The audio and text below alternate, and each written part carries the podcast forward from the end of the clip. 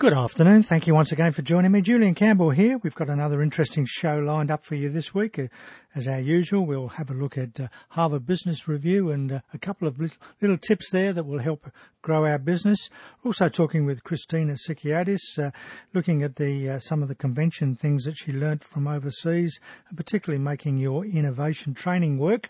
But right now, we're going to tra- uh, pop over to Markey Insurance and have a chat with David Young. Good afternoon, David.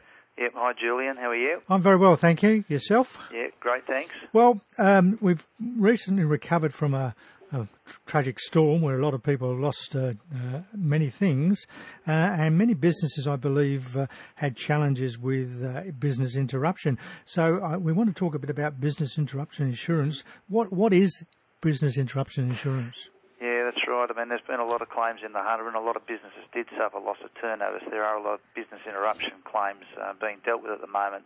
But essentially, it's business interruption or loss of profits is often referred to as BI insurance. And many businesses who don't have BI cover you know, often never reopen or fail within a couple of years after serious loss or damage.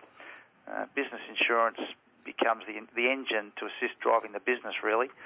It's designed to put the business back in the same financial position it would have been before the loss. Um, importantly, the trigger for a claim is damage to property uh, caused by an insurance insured peril, so that can be fire, earthquake, or a storm.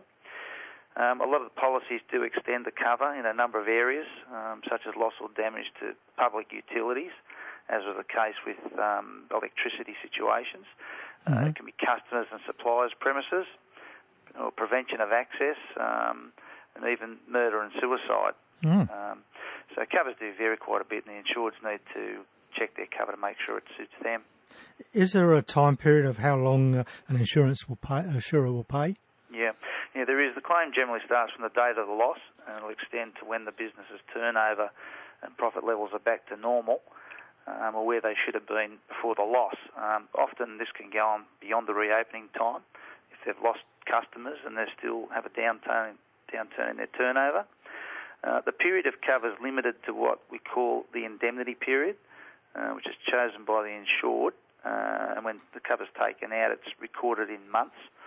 Uh, 12 months is an, an average minimum period. So, so how long should the indemnity period be?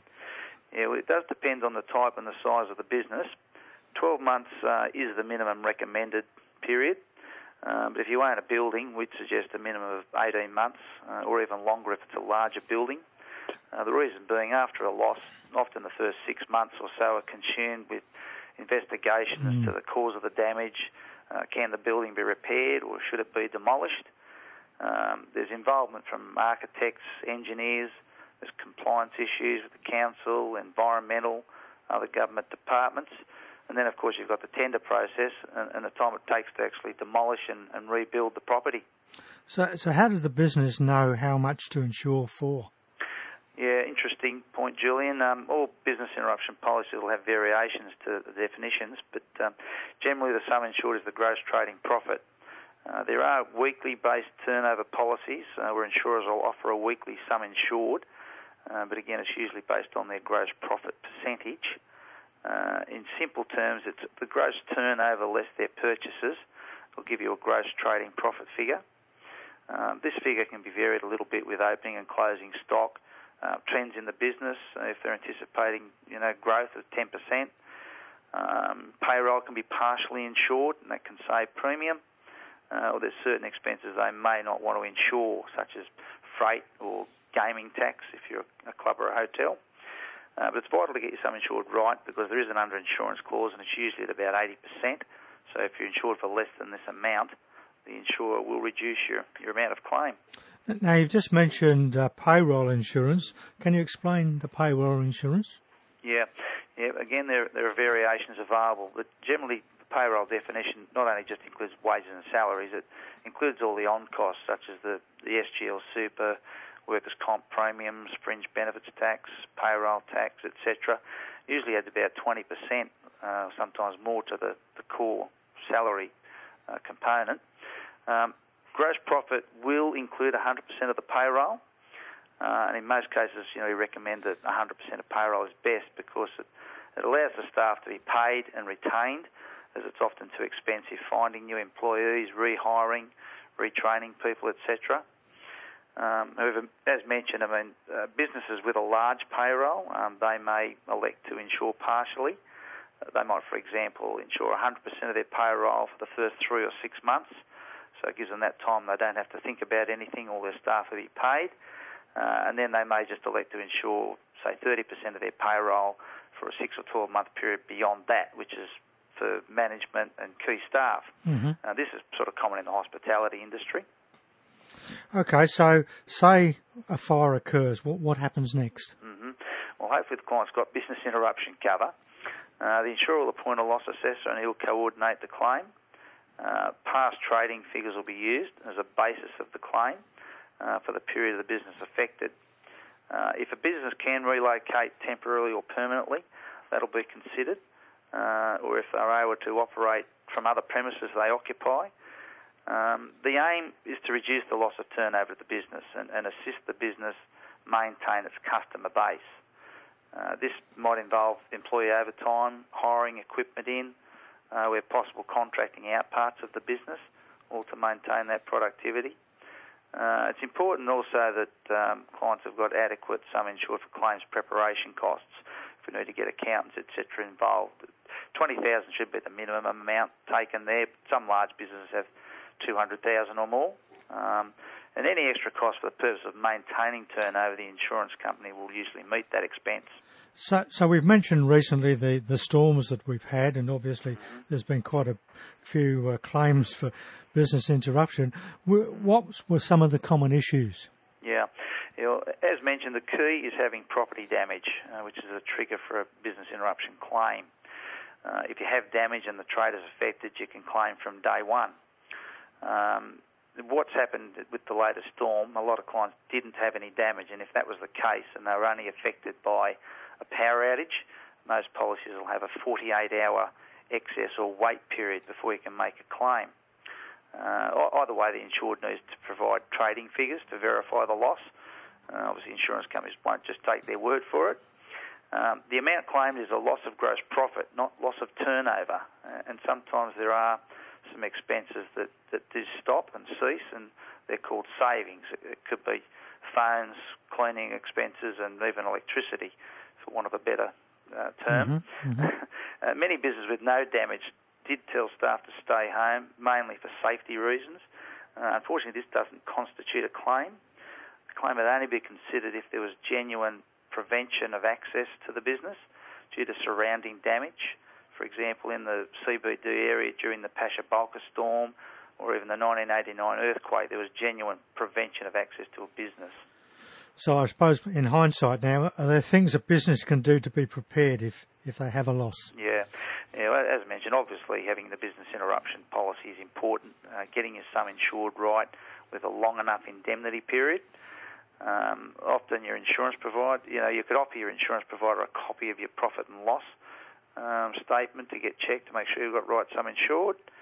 Um, it's important also to have a disaster recovery plan, uh, no matter how basic it is, just details of your employee contacts, customer contacts, supplier contacts, uh, protection of your, your systems and your, and your internet, intellectual property. Um, I think just thinking about what you could or would do if you suffered a total loss to your property just to keep your business going. All right. Well, thanks very much for your time, David. Um, we'll have a chat with you again another time. All right, pleasure. Thanks, Julian. Thank you. Bye bye. Okay, thank you. Bye. David Young there from Markey Insurance. Yes, business in interruption in policy. Very important things to have, and I'm sure many businesses are thinking about that right now. And you're listening to Business, the Law and You on 2NURFM 103.7. It's 24 minutes past one. Time to pop over to Christina Sikiadis for our Minute on Innovation. Good afternoon, Hi, Christina. How are you? I'm good. I nearly lost my voice then. Okay, I did. I noticed that. um, you can have all the talking then if you like. But no, we're going to talk about uh, making your innovation training work for you. Oh, yes. And it's been uh, a problem for a long time, really. I was I had the pleasure um, last night of, of having a, a, conversation with um, the Edsel Bryant Ford Professor of Business Administration um, at Harvard Business School. Her name is uh, Teresa Amabile, and she has been researching intrinsic and extrinsic motivation um, in the workplace and other areas for 35 years. So she's quite a quite a knowledgeable um, professor in this department, and we, we were talking about workshops and um, workshops around creativity and innovation, and how, what what the effect is of them on individuals, and then how that transfers back into the workplace.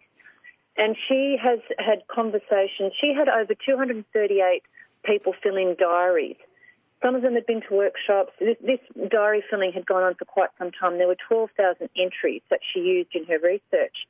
Um, and a lot of the conversation that she had had with people was around problem solving. Uh, and, and the repeated question was, when they go to workshops, the common lament at the end of it was how hard it was to put into practice what you had learnt at the workshop mm. when you got back into your workplace.